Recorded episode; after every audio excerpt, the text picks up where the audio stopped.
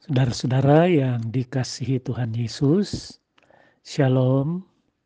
Kita bertemu lagi dalam renungan pagi GKI Coyudan di hari Kamis tanggal 10 Juni 2021. Saya berharap saudara-saudara dalam keadaan baik dalam pemeliharaan Tuhan. Mari saudara sebelum kita membaca dan merenungkan firman Tuhan, terlebih dahulu kita berdoa. Mari kita berdoa. Ya Tuhan yang di surga, pagi hari ini kami sungguh bersyukur oleh karena Tuhan telah melindungi kami melalui istirahat semalam. Kami boleh menikmati tidur yang nyenyak, dan pagi ini Tuhan bangunkan kami dengan tubuh yang lebih segar. Terima kasih ya Tuhan. Sebelum kami beraktivitas panjang hari ini, kami ingin mengawali segala sesuatunya dengan membaca dan merenungkan sabdamu. Sehingga sabdamu ini boleh menjadi pegangan bagi kami dalam kami menjalani hidup kami sepanjang hari ini dan hari-hari selanjutnya. Berkati kami sekalian, dan kami sambut firman-Mu dengan penuh syukur di dalam nama Tuhan Yesus. Amin. Saudara bacaan kita terambil dari kejadian pasal 3 ayat 14 sampai 24. Namun saudara kita tidak akan membaca semua ayat, saya hanya akan membaca ayat 23 saja saya mengajak saudara nanti sebelum mendengar renungan ini, saudara membaca terlebih dahulu kitab Kejadian 3 ayat 14 sampai 24. Saya bacakan ayat 23. Lalu Tuhan Allah mengusir dia dari Taman Eden supaya ia mengusahakan tanah dari mana ia diambil. Saudara, renungan ini saya beri tema lawanlah godaan. Saudara yang dikasihi Tuhan, setiap keputusan dan tindakan yang diambil oleh manusia punya konsekuensi yang akan ditanggung.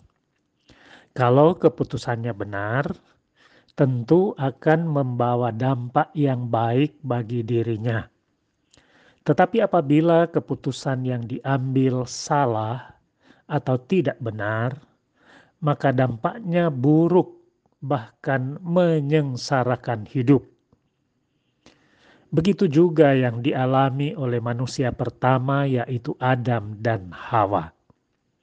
Setelah mereka memutuskan atau memilih melanggar larangan Tuhan, agar tidak makan buah pohon kehidupan, mereka harus menerima konsekuensi dari keputusan mereka. Mereka diusir dari Taman Eden. Nas kita tadi berkata, lalu Tuhan Allah mengusir dia dari Taman Eden supaya ia mengusahakan tanah dari mana ia diambil. Akibat dari keputusan dan tindakan yang salah adalah dosa dan penderitaan. Keberadaan manusia di Taman Eden tidak berlangsung abadi. Manusia tergoda oleh bujuk rayu ular. Saudara yang dikasihi Tuhan, semua harus menanggung hukuman. Ular dihukum menjadi binatang yang terkutuk dari antara semua binatang. Itu diceritakan di ayat 14. Perempuan hukumannya adalah akan menanggung banyak kesusahan ketika mengandung dan kesakitan yang luar biasa ketika melahirkan, tetapi ia tetap berahi kepada suaminya. Ayat 16.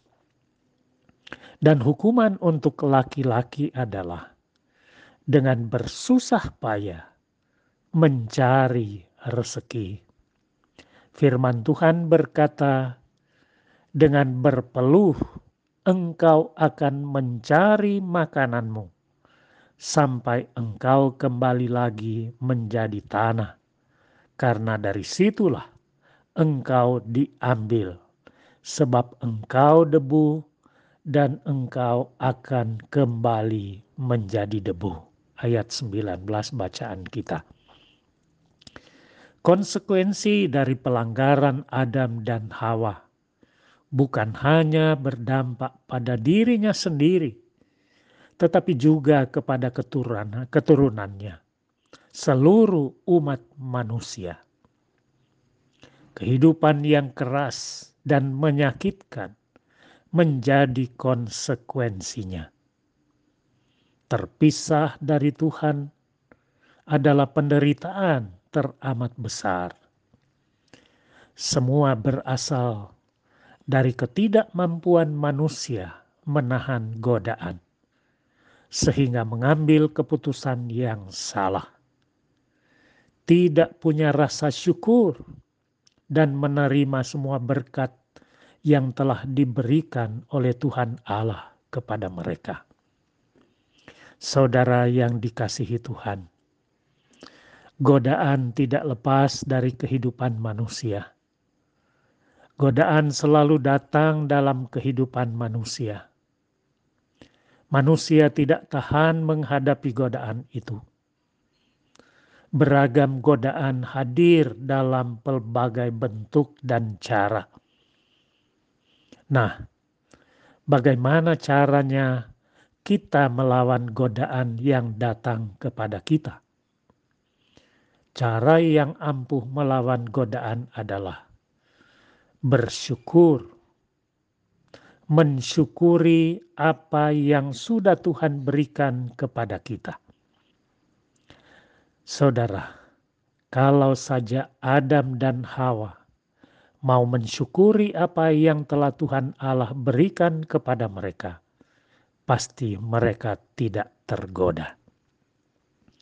Saudara, kemampuan bersyukur menjadi kunci melawan godaan. Tuhan mengajak kita bersyukur di dalam segala keadaan. Karena itu, kita perlu belajar mencukupkan diri dalam segala berkat yang Tuhan berikan dalam kehidupan kita. Amin. Mari kita berdoa. Tuhan yang di surga, terima kasih untuk pembacaan dan renungan firman Tuhan yang kami terima pada pagi hari ini. Berkati kami ya Tuhan, mampukan kami untuk mensyukuri segala sesuatu yang telah Tuhan anugerahkan dalam hidup kami. Terima kasih ya Tuhan. Tolonglah kami. Berkatilah kami semua sepanjang hari ini dalam setiap aktivitas kami. Kami mau menyerahkan seluruh kehidupan kami sepenuhnya hanya ke tanganmu saja. Di dalam nama Tuhan Yesus Kristus, Tuhan dan Juru Selamat kami, kami berdoa. Amin.